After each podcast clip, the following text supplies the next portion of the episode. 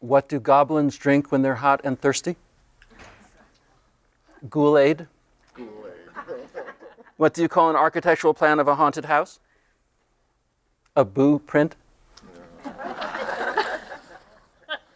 Dare I do one more of these? I don't know. All right, all right. What did the ghost teacher say to her class? Watch the board and I'll go through it again. I'll stop while I'm ahead. Thank you. Welcome to Mystical Musings, October the 21st, 2012. Please silence your cell phones or anything that goes beep or buzz. Exactly, especially, but if it happens to think during the day. Welcome to Mystical Musings in the Library of Colorado Heights University, beaming out from the highest point in the Mile High City with Myron McClellan and me, Lawrence Phillips.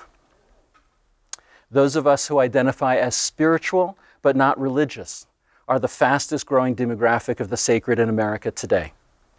Thank you for joining us today, creating our community of mystics. People who seek to obtain unity with the deity, the Great Spirit, the Tao, and who believe and know the spiritual apprehension of truths that are beyond the intellect. I am because we are, and I am one. I am because we are one, celebrating body and spirit.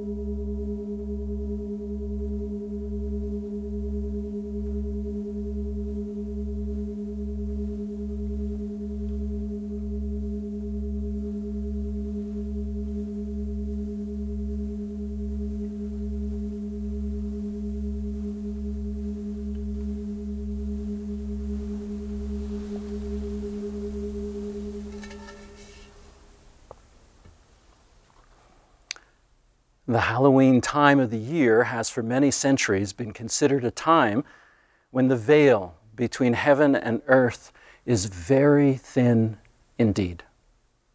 We can, it is said, most easily at this time access other dimensions of consciousness.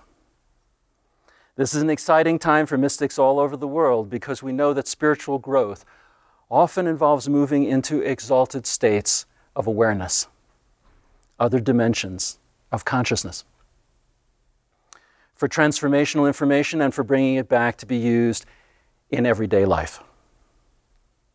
In 2012, we focused particularly on the mystical dimension of positive expectancy, especially for the collective birthing for the, of the winter solstice, but also for our personal healing, learning, and transformation amid the turbulence and passionate peace of this profoundly changing time. Happy Halloween! Let us look beyond the veil of our chronically thinking mind and our mask embodied in unconscious muscular tensions in our faces. So just sensing right now. And when we shift to other senses than visual, it's helpful if you close your eyes or let them be half masked so that you're looking through eyes that simulate a veil, that they're very soft eyes or closed eyes, perhaps even alternating between soft eyes and closed eyes, so that you can have a shift being engendered in how we use our dominant sense of vision. So, as you sense inwardly right now, what mask are you wearing?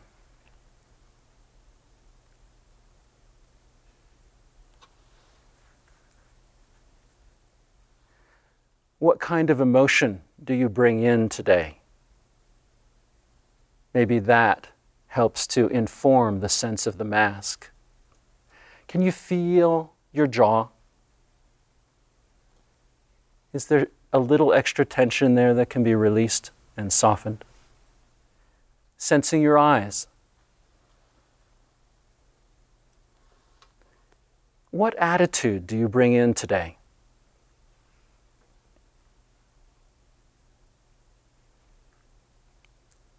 Sensing for the mask that seems at times all too familiar.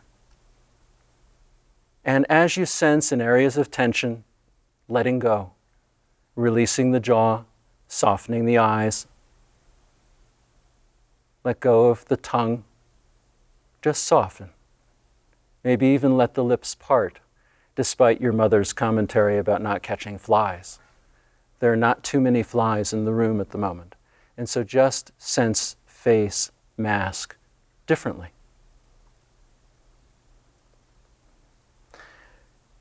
noticing what emotion you put out to the world today. For a lot of us, in coming in, it's a wonderful sense of friendliness, loving kindness. Sometimes even that can get to be a mask. Just noticing as you let go what the emotion is that you're inwardly feeling, perhaps not expressing today. Sensing our faces, that which carries our mask. Sensing the face, how we face reality. Sensing in the mouth jaw. Can you relax it even more? without perhaps, without perhaps drooling, but just enough that you just soften.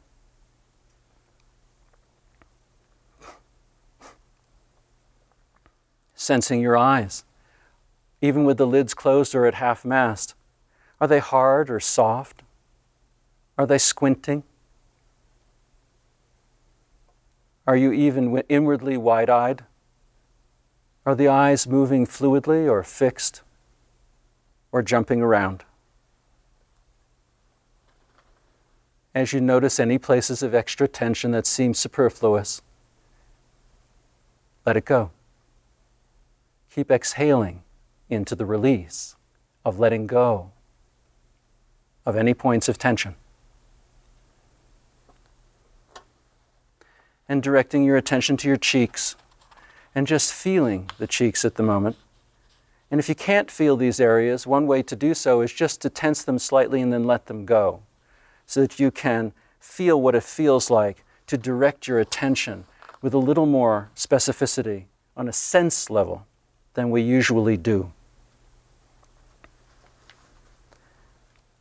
So, once again, we notice how we are being who we are being in these facial patterns.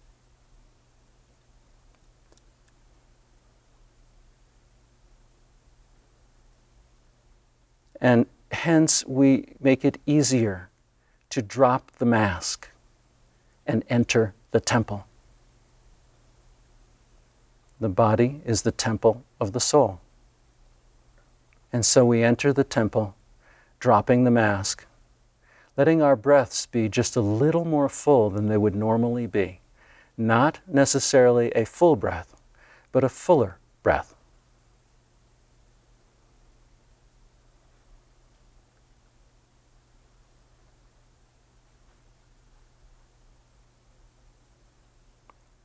And so rather than thinking, we focus more on the quality of our moving as a way to grow and develop and even transform.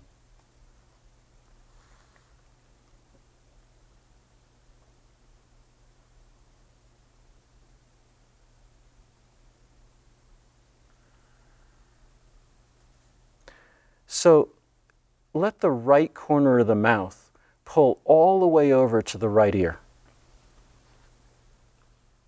And then let yourself go all the way over to the other side. And you're just going to let yourself, all you have to do is just do this. I have to do it and talk.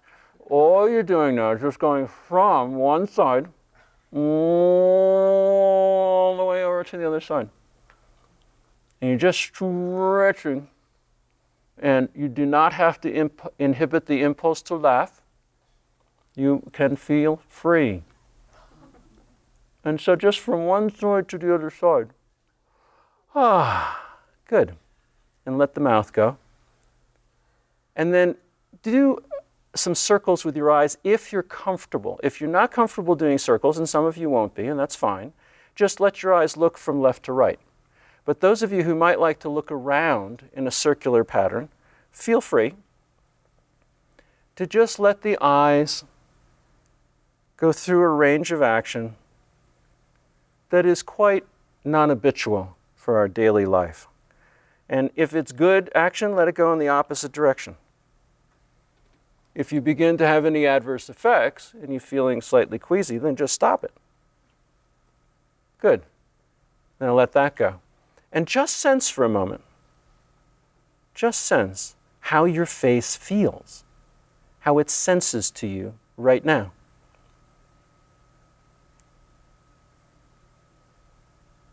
Is it a little easier? Perhaps a, a, little more alive? Tingling, even for some of you, more aliveness and sense being felt in the face in ways that we don't usually feel.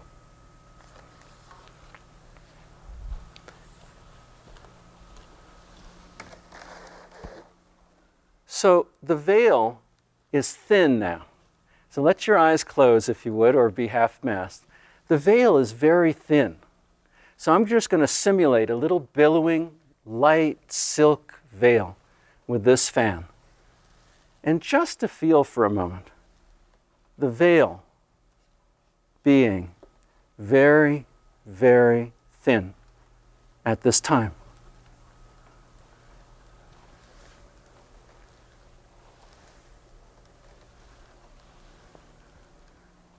Just a sense, directing, directing your attention to your sensing rather than your thinking.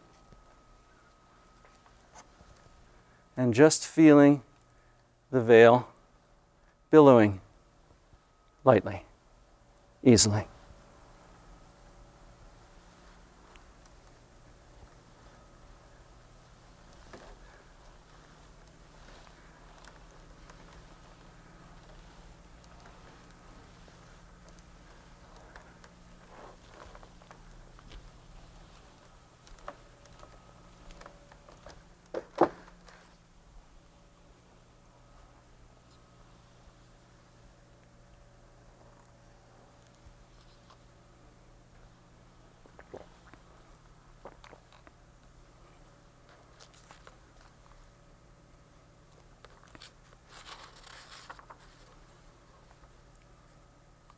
The veil is thinnest at this time of the year.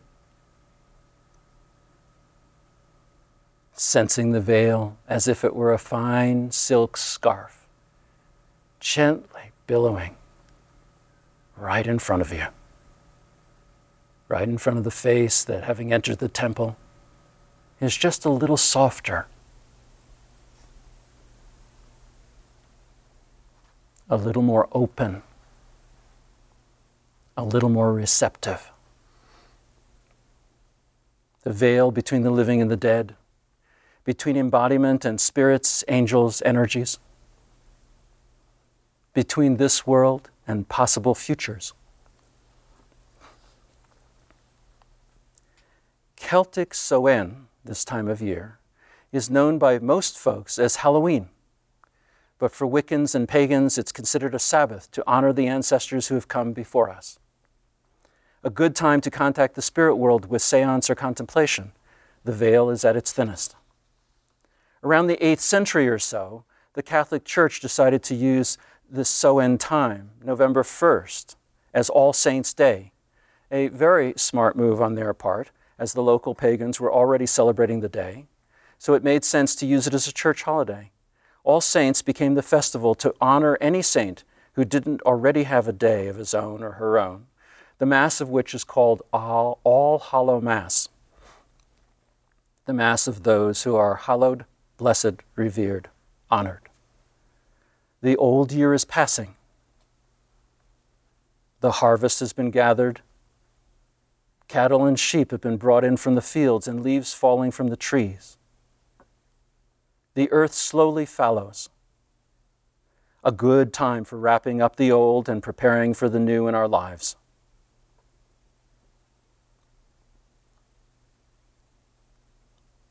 Contemplating the last 12 months. Anything unresolved.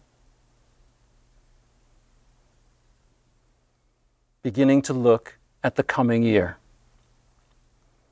honoring those who have gone before. Those of us who have had loved ones die this year, we celebrate their memory.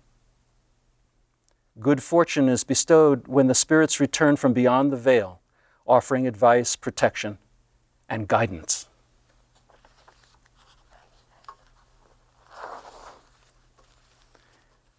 What a delight to be together today. Thank you so much for allowing us to share with you on this magnificently beautiful autumn day. Namaste. Really, it is a treat to have you here on this beautiful autumn day. But I got a trick last night in my dreams because we had forgotten the piano and everyone stormed out, led by our most faithful people. so I did a double check after Lawrence had packed the car um, to make sure the piano is here. So, we are going to talk today about altered states of awareness. We're going to talk about going through the veil.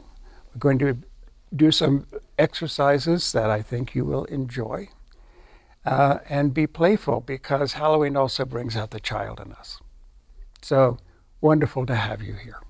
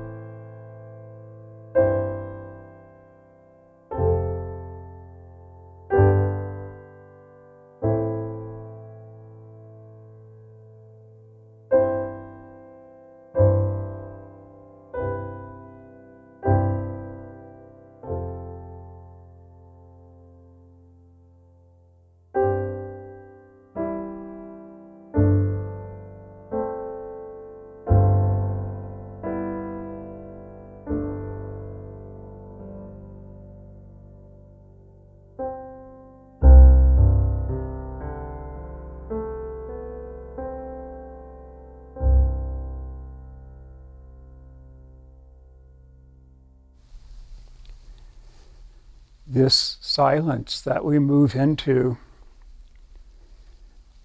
through the sacred music is an altered state of consciousness.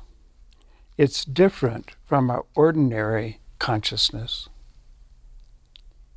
in that it is really not about thought, it's not about feeling, it's not about a physical state of sensation.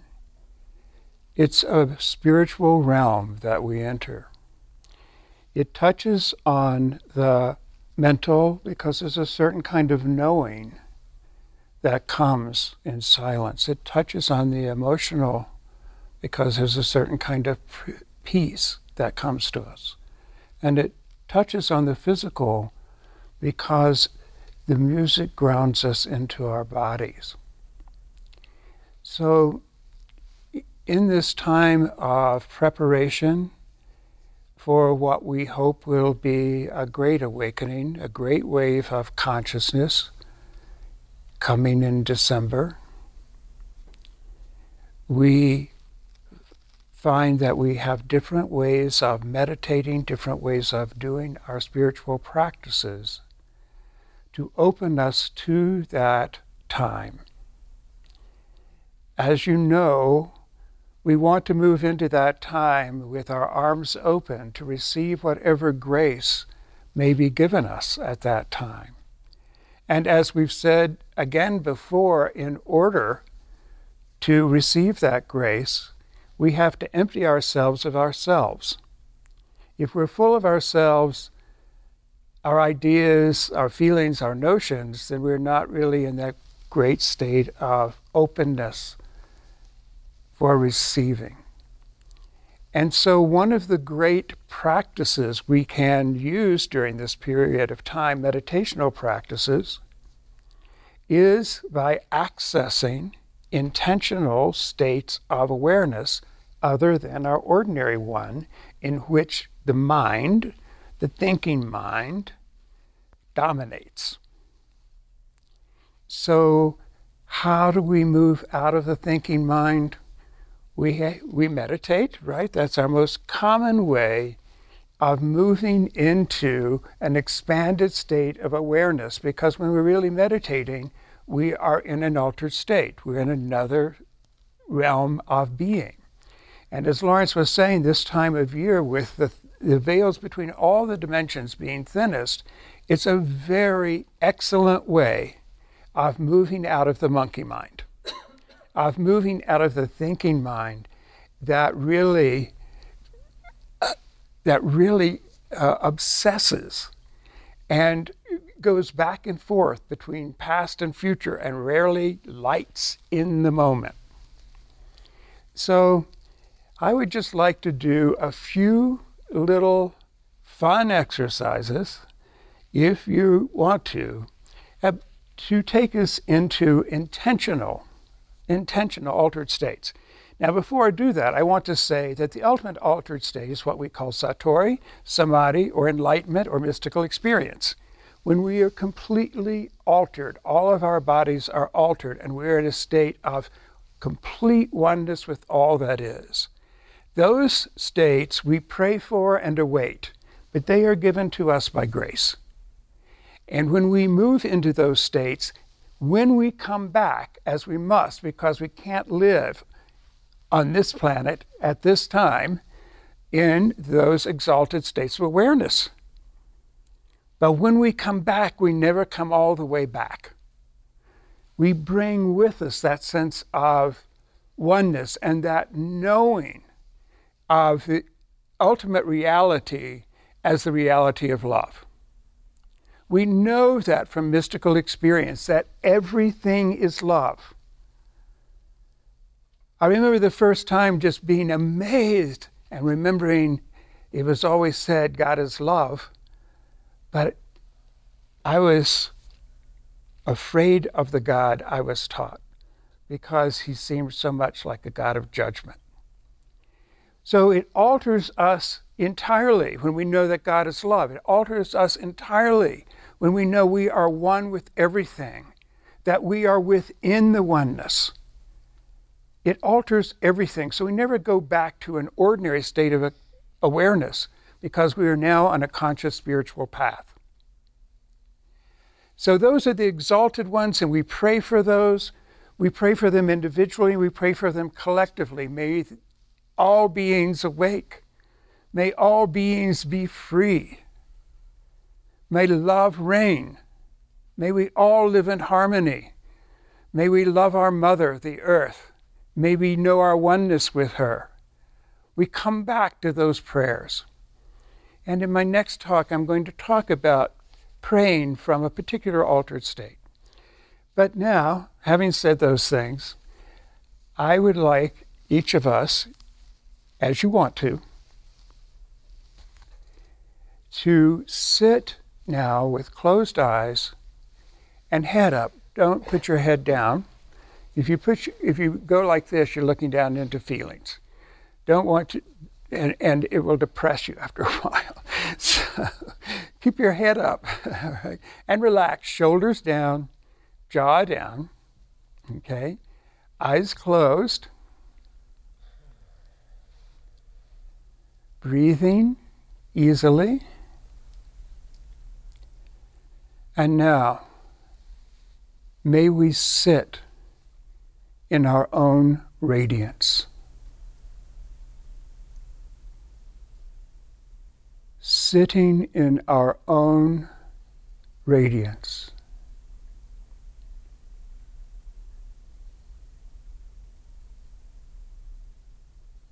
Sitting in our own splendor.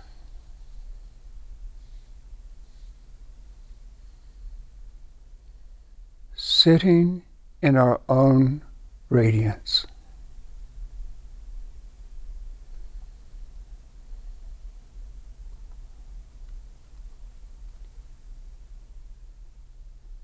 Sitting now in our own joy,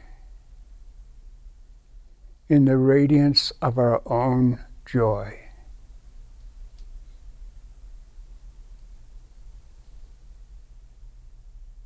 Sitting now in the radiance of our true humility.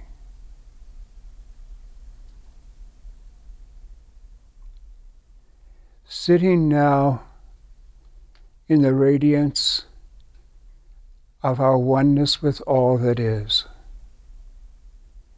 Sitting in the radiance of oneness.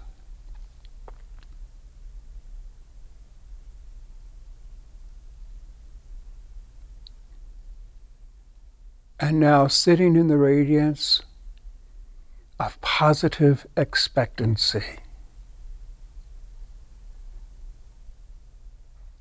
Sitting now in positive expectancy.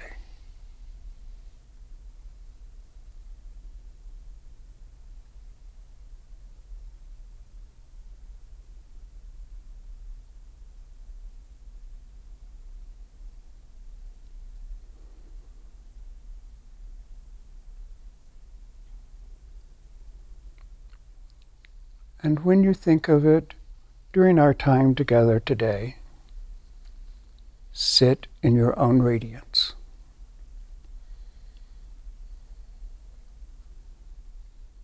Sit in your own positive expectancy.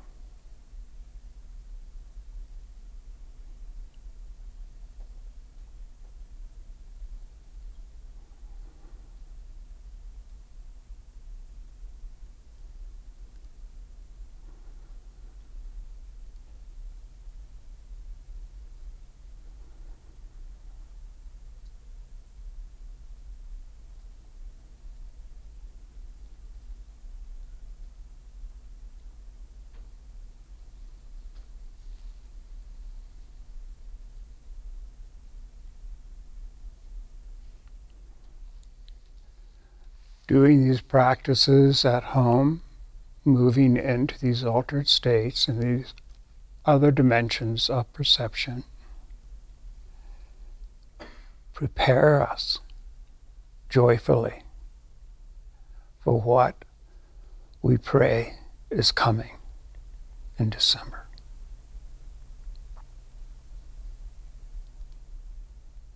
Namaste.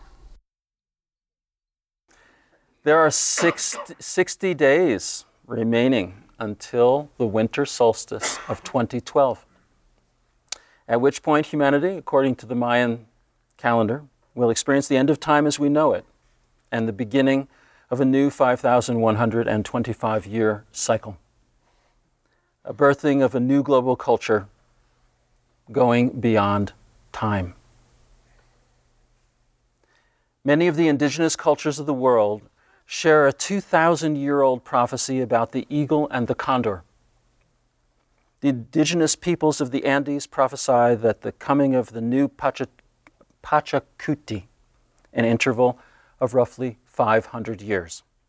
The prophecy foretells imbalance and tremendous conflict throughout the Americans from around 1500 to around 2000.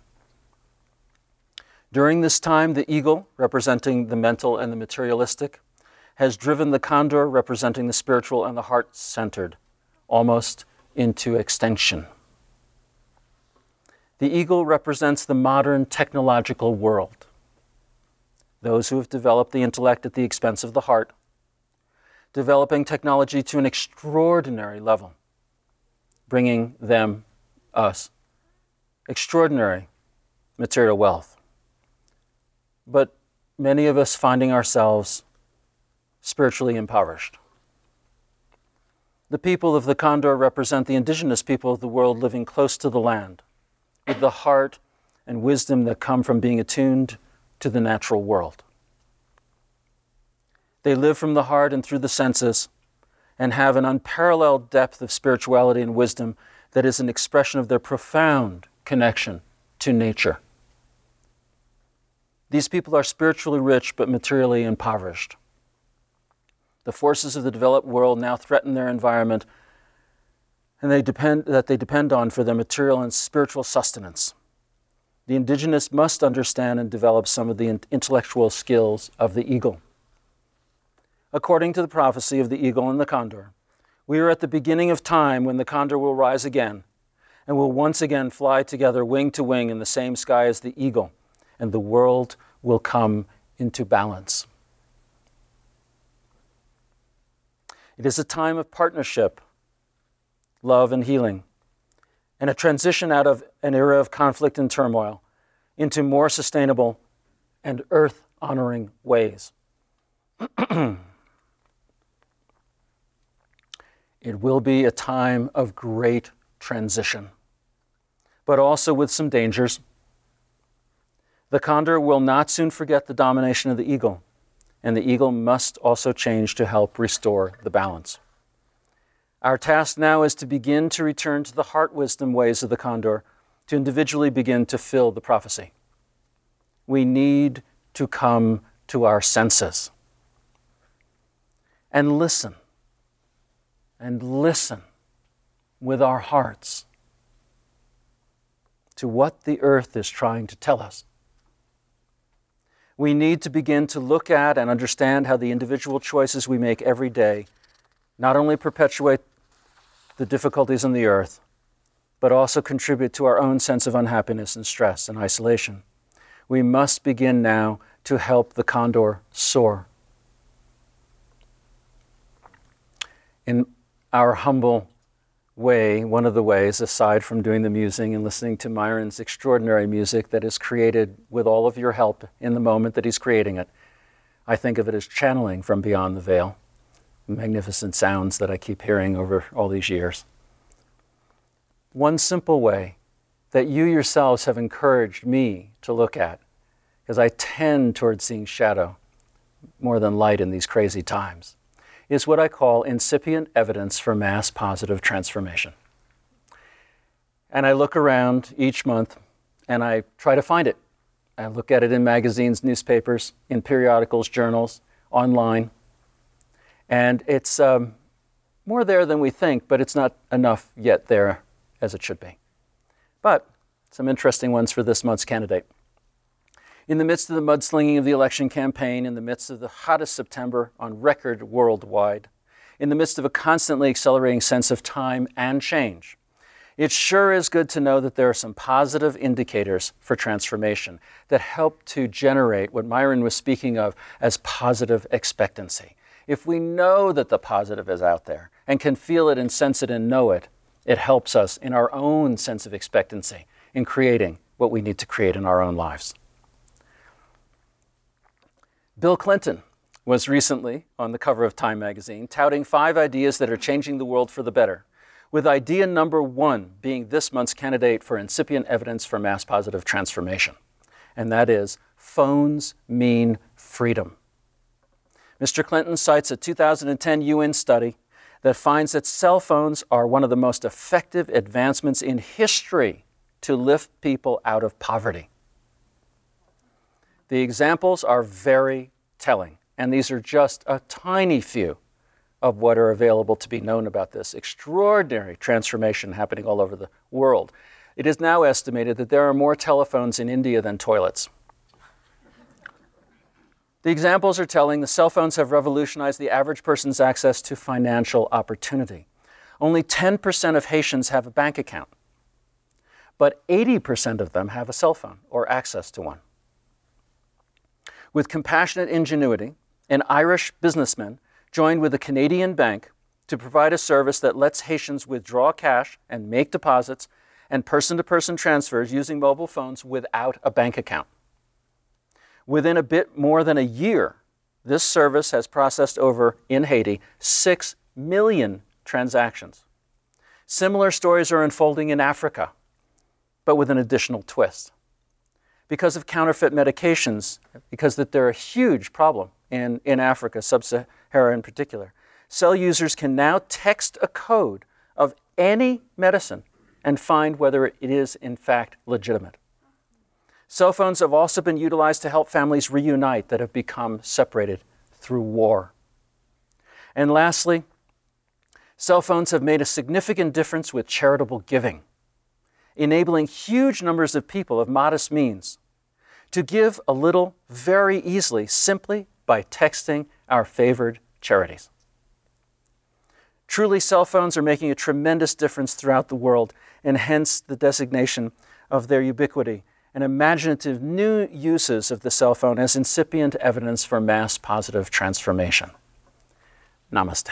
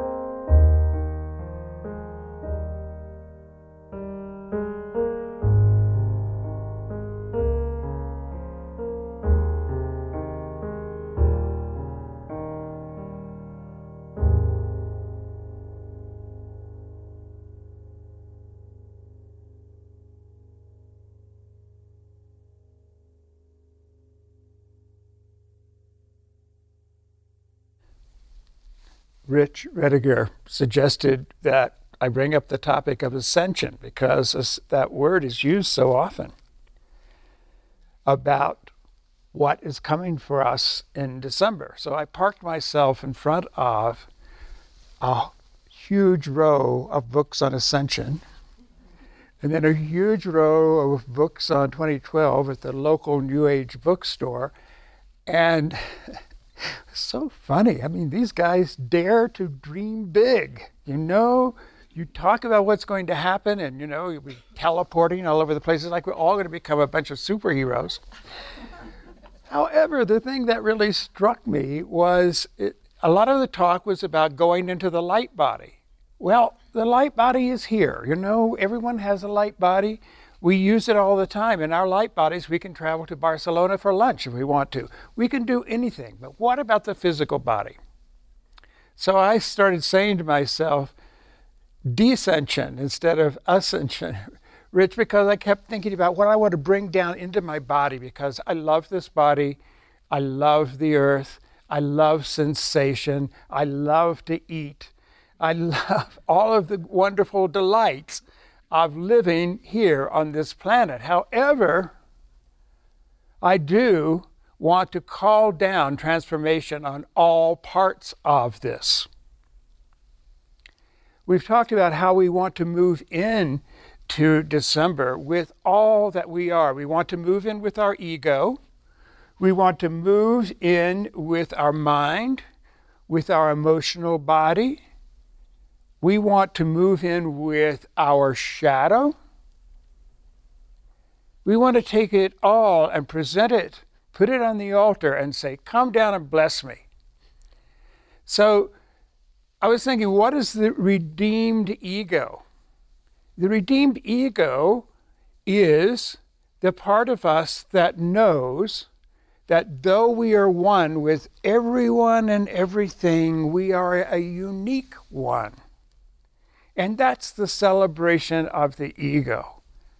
And so I can celebrate that my job here is being a musician and theologian, and sometimes mountain climber, wine taster. I can celebrate that, and then I can celebrate that Peg does a lot of me- mothering, and she does a lot of writing. So I'm glad she does that for me. Just as I'm glad that everyone who does what they do, do it for me. So I don't have to do it. Right? And whatever I'm doing is not more valuable than what anyone else is doing. So I might have a life as a surgeon and a mother and a wife and a flute player and say, I love this life. But the orderly bringing in the patient to the OR has a life just as important and unique as mine. And I couldn't do mine if it weren't for the orderly. And the homeless man on the gurney serves a purpose too. And is just as valuable in the sight of God. We are all equally valuable. And so the redeemed ego knows that. So I want to call down from all these dimensions of awareness redemption for my ego. And then for my feelings, for my feeling body. I want to be able to have my anger and I want it to be then called, I want to call grace down on that anger because then it will change as I feel it into passion and strength. If I have my sadness and feel that through, then that will be redeemed in compassion, moves into compassion.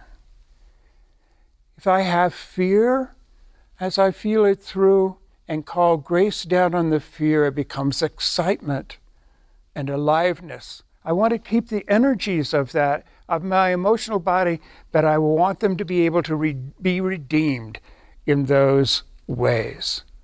If there is grief, then I want it to be redeemed.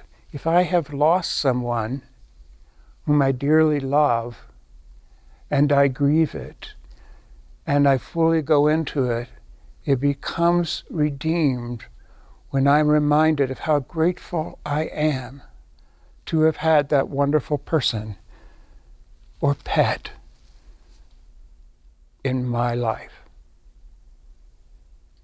So, the emotional body I want to take for redemption. And what about all the shadow stuff? And by shadow, I just mean our faults, our weaknesses, our imperfections, our flaws, the things that are not desirable to us. And we all have that. We all have that, our imperfections, our flaws. And I find as I bring up the energy of that in my body, it gives me a lot of strength if I can say, I can face my fears and I can face my imperfections. I don't have to be perfect, I'm just good enough. Don't have to be perfect. We waste an awfully lot of mental time trying to be perfect. perfect. I mean, perfectionism is a big distraction on the spiritual path. So it helps us not have that distraction of perfection. And it gives us strength. And it also, when it is redeemed, gives us profound humility. And that profound humility is also an altered state, a beautiful altered state out of which grows love, compassion, joy, cooperation. Out of that comes a sense of the suffering of the world. And out of that, we send our prayers to those who are suffering. And so that way, all our imperfections also get blessed and transformed. And certainly we are looking for transformation in the time that's coming and in our present moment. And I love these people who write these books who just really do not believe in limiting themselves and asking for anything. And that's what I think we should do. Just ask for anything we want, but those things particularly, I know that I want. And then I think about what do I want to call down globally? What do I want to call down for humanity? Certainly, you know, in my extravagance, I really want everybody to wake up, right? wake up and remember who you are. Wake up and know you count, you matter. You know, you're an important part of the universe. You're just not the center of it. That's a, it's, a, it's a huge shift when you realize that, right? Uh, that would just be great if we woke up and thought that. There would be tremendous redemption in the world. And surely we know a lot of things that we want for the world, right? We want profound healing. We want cooperation and harmony. We want peace. We want full bellies and full hearts. We want peace and prosperity for everyone. And we want to call that down into the bodies, minds, and souls of every living being on the planet, including living plants, living animals and insects, living minerals, and the living earth herself. Now, the question becomes how do we call this down? So, we return to an altered state that we know very well. Most of us who have been here know because we've been hammering it into ourselves and therefore into you for many moons we move into the quantum realm, okay, where we can bring the future into the present and we energize our prayers by going to the quantum realm so that we go to our hearts give our sense, give ourselves a sense of peace, a sense of joy, a sense of strength, a sense of exuberance. And there, in that altered state of exuberance, we quantum bring, we quantum think, we quantum call, we quantum feel what we want for ourselves and what we want for our world. So, going into the quantum realm, which will give us great strength, and saying, It is my prayer, it is my intention that I'm sending out from my heart that all people on the planet live in peace and prosperity and joy, that everyone awaken to their oneness with all that is, that everyone know true joy. We can do that. And it seems to me that that's one of the things that we can be doing now. We have said before that we don't want to have expectations as such because we want that, that, altered state of positive expectancy. But in that state of positive expectancy, we can also pray and pray powerfully from the, from the quantum realm for what we want. Now, we don't know, we can't know, we're not made to know what comes in the future. So we don't know exactly what December 21st is going to look like, if anything. But we do know what our preferences are for the world. And we do know that we live in a collective, that we live in oneness. And in that knowledge, bringing that to us in the quantum realm and establishing it there and going to our sense of power, that helps to bring about what we are dreaming of. This gives us a sense of purpose as we move towards 2012. It's our job because we know there's a collective. Other people don't know that. But we know it. So it's our job to call that forth, to go to the quantum realm and call it down, call it forth. And then, whatever you want for yourself, however extravagant it is, Call for it.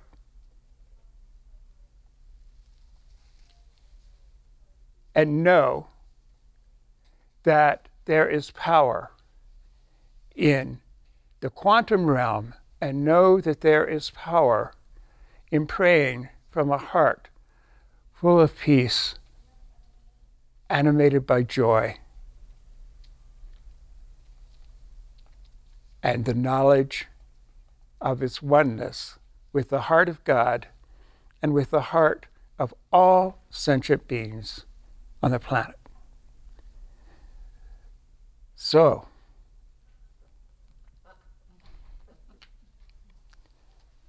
let's do it. Namaste. Halloween is a time of mask wearing, of communing with and embodying spirits from beyond the veil. It is a time of year when the veil is the thinnest. Once again, sensing that billowing scarf.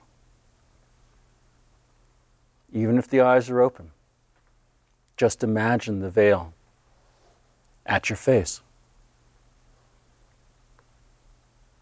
The veil between the living and the dead, the embodiment of spirits, angels, energies between this world and our possible futures.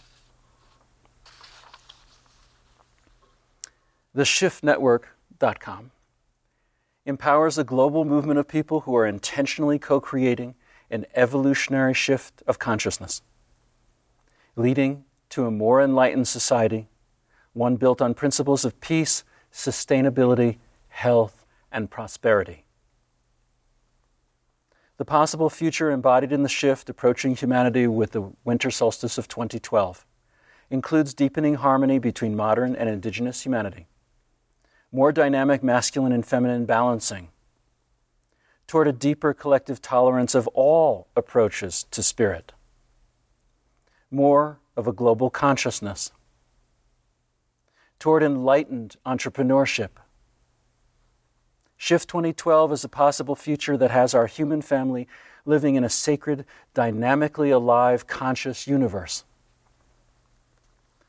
From one of the leaders of the Shift 2012 and Birth 2012, Barbara Marx Hubbard, remarkable visionary, now in her 80s. Small positive fluctuations in the sea of social chaos jumps the system, any system, but in this case, our human civilization system, to a higher order. Small positive fluctuations jump the system to a higher order, whether the system is the collective humanity or our individual lives. So I like to think of us, each of us, as small positive fluctuations. Mrs. Hubbard and the creative mystics ed- everywhere are dedicated to the fact that we can each be these small positive fluctuations. I'll bet till today you hadn't thought of yourself as such.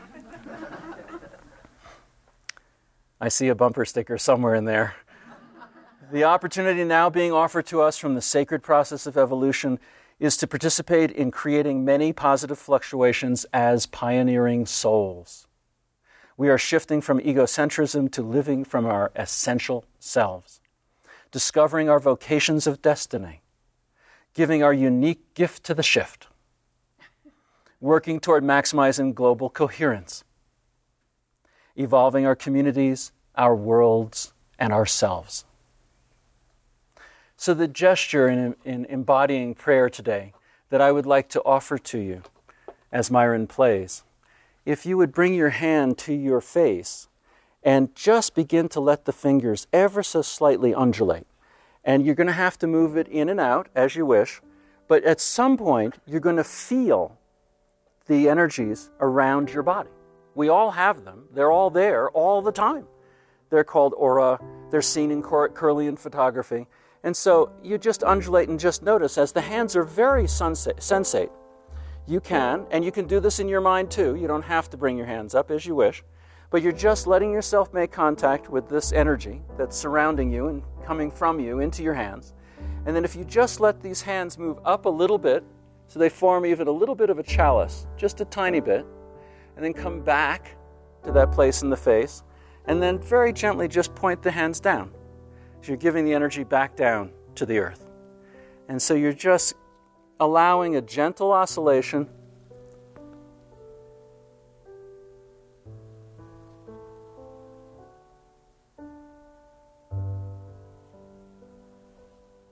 When you go up, if you want to arch your back just a little tiny bit, that would be helpful as long as it doesn't hurt.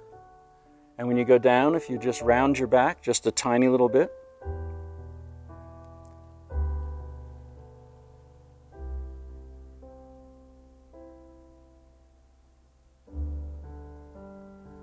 And some of you will notice that your hands will tingle. You might feel the energy coming from your face or feel that coming from your hands. And lastly, if you just want to bring your breath in and accentuate the exhale.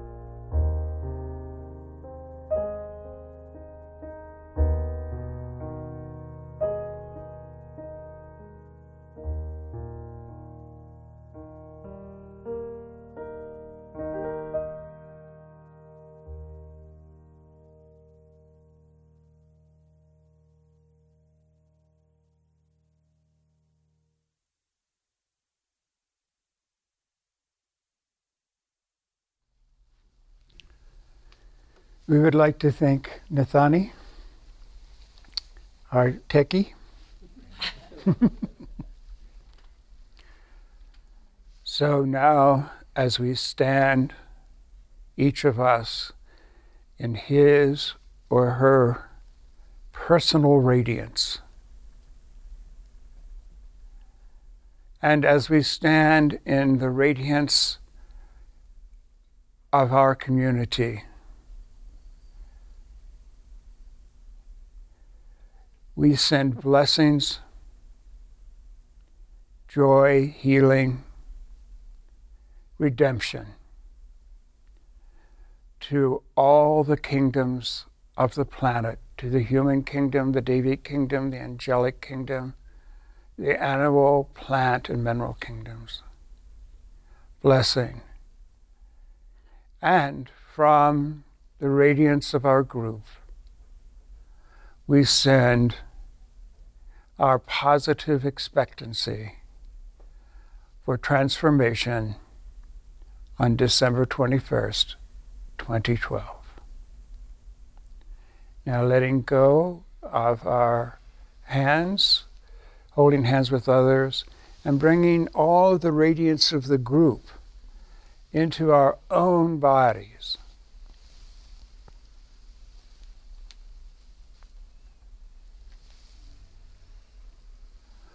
We go out with joy and are led forth in peace. Namaste.